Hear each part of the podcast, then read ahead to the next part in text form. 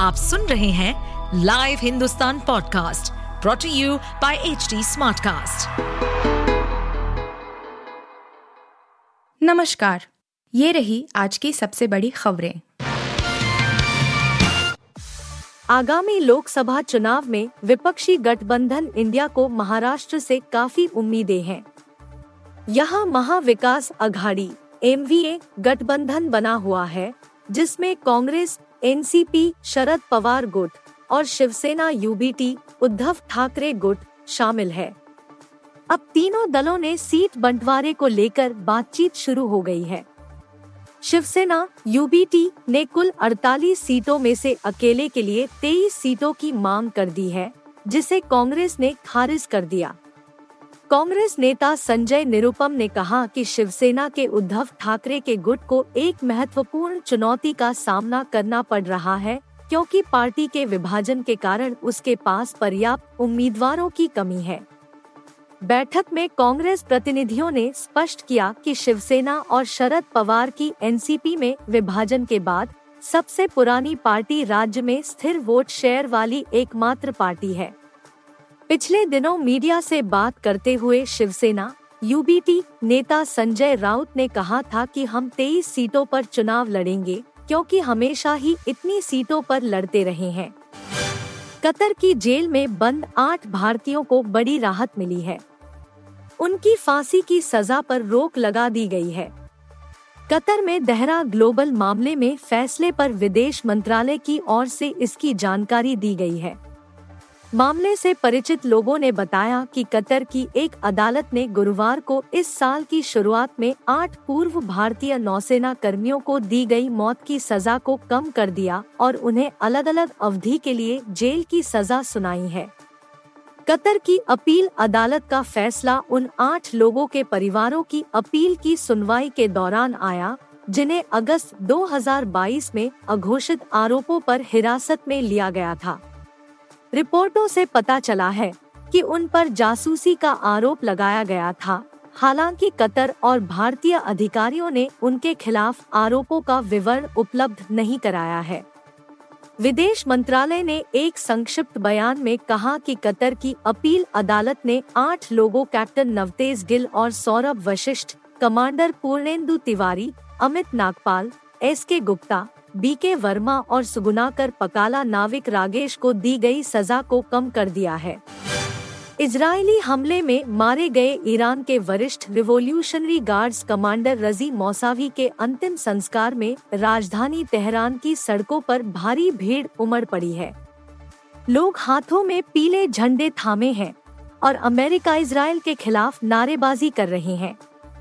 समाचार agency AFP के मुताबिक तेहरान के केंद्रीय इमाम हुसैन चौराहे पर भीड़ ने इसराइल को मौत दो और अमेरिका को मौत दो के नारे लगाए।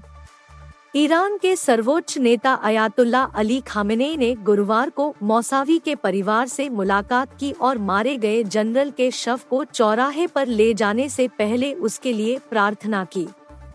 अपने कमांडर की मौत को शोक मनाने वालों में से कई लोग हाथों में पीले झंडे लहरा रहे थे, जिन पर संदेश लिखा था, मैं आपका प्रतिद्वंद्वी हूँ।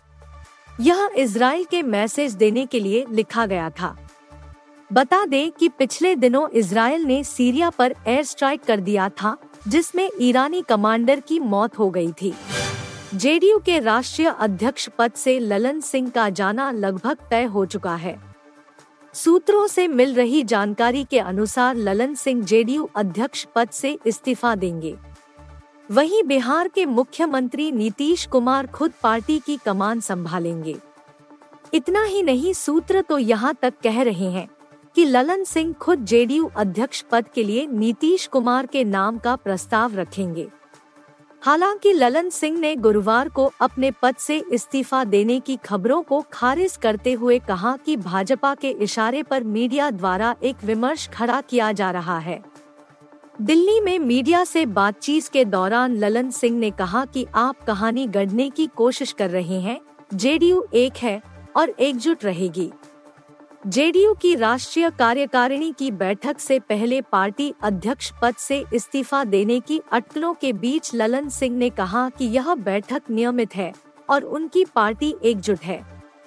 उन्होंने थोड़ा तलखी के साथ कहा कि अगर मुझे इस्तीफा देना है तो मैं आपको, मीडिया कर्मियों को, बुलाऊँगा और आपसे परामर्श करूँगा कि त्याग पत्र में क्या लिखना है ताकि आप भाजपा कार्यालय जा सके और मसौदा प्राप्त कर सके।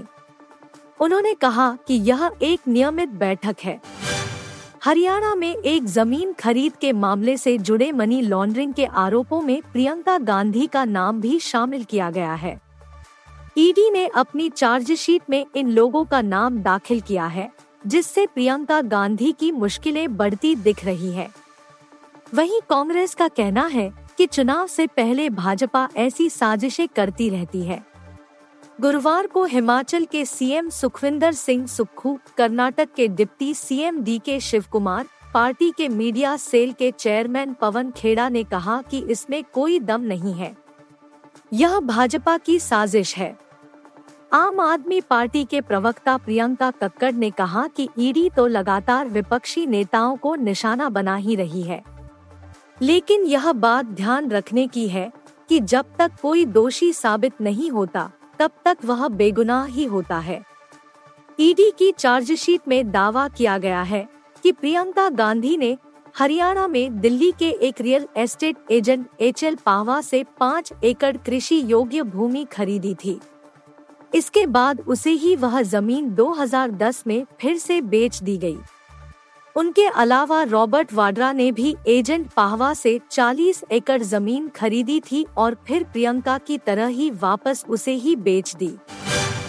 आप सुन रहे थे हिंदुस्तान का डेली न्यूज़ रैप, जो एच टी स्मार्ट कास्ट की एक बीटा संस्करण का हिस्सा है। आप हमें फेसबुक ट्विटर और इंस्टाग्राम पे एट एच टी या podcasts@hindustantimes.com पर ईमेल के द्वारा सुझाव दे सकते हैं। इस पॉडकास्ट पर अपडेटेड रहने के लिए हमें फॉलो करें एट एच टी हम सारे मेजर सोशल मीडिया प्लेटफॉर्म्स पर मौजूद हैं और ऐसे पॉडकास्ट सुनने के लिए log on to W W W dot H T Smartcast dot com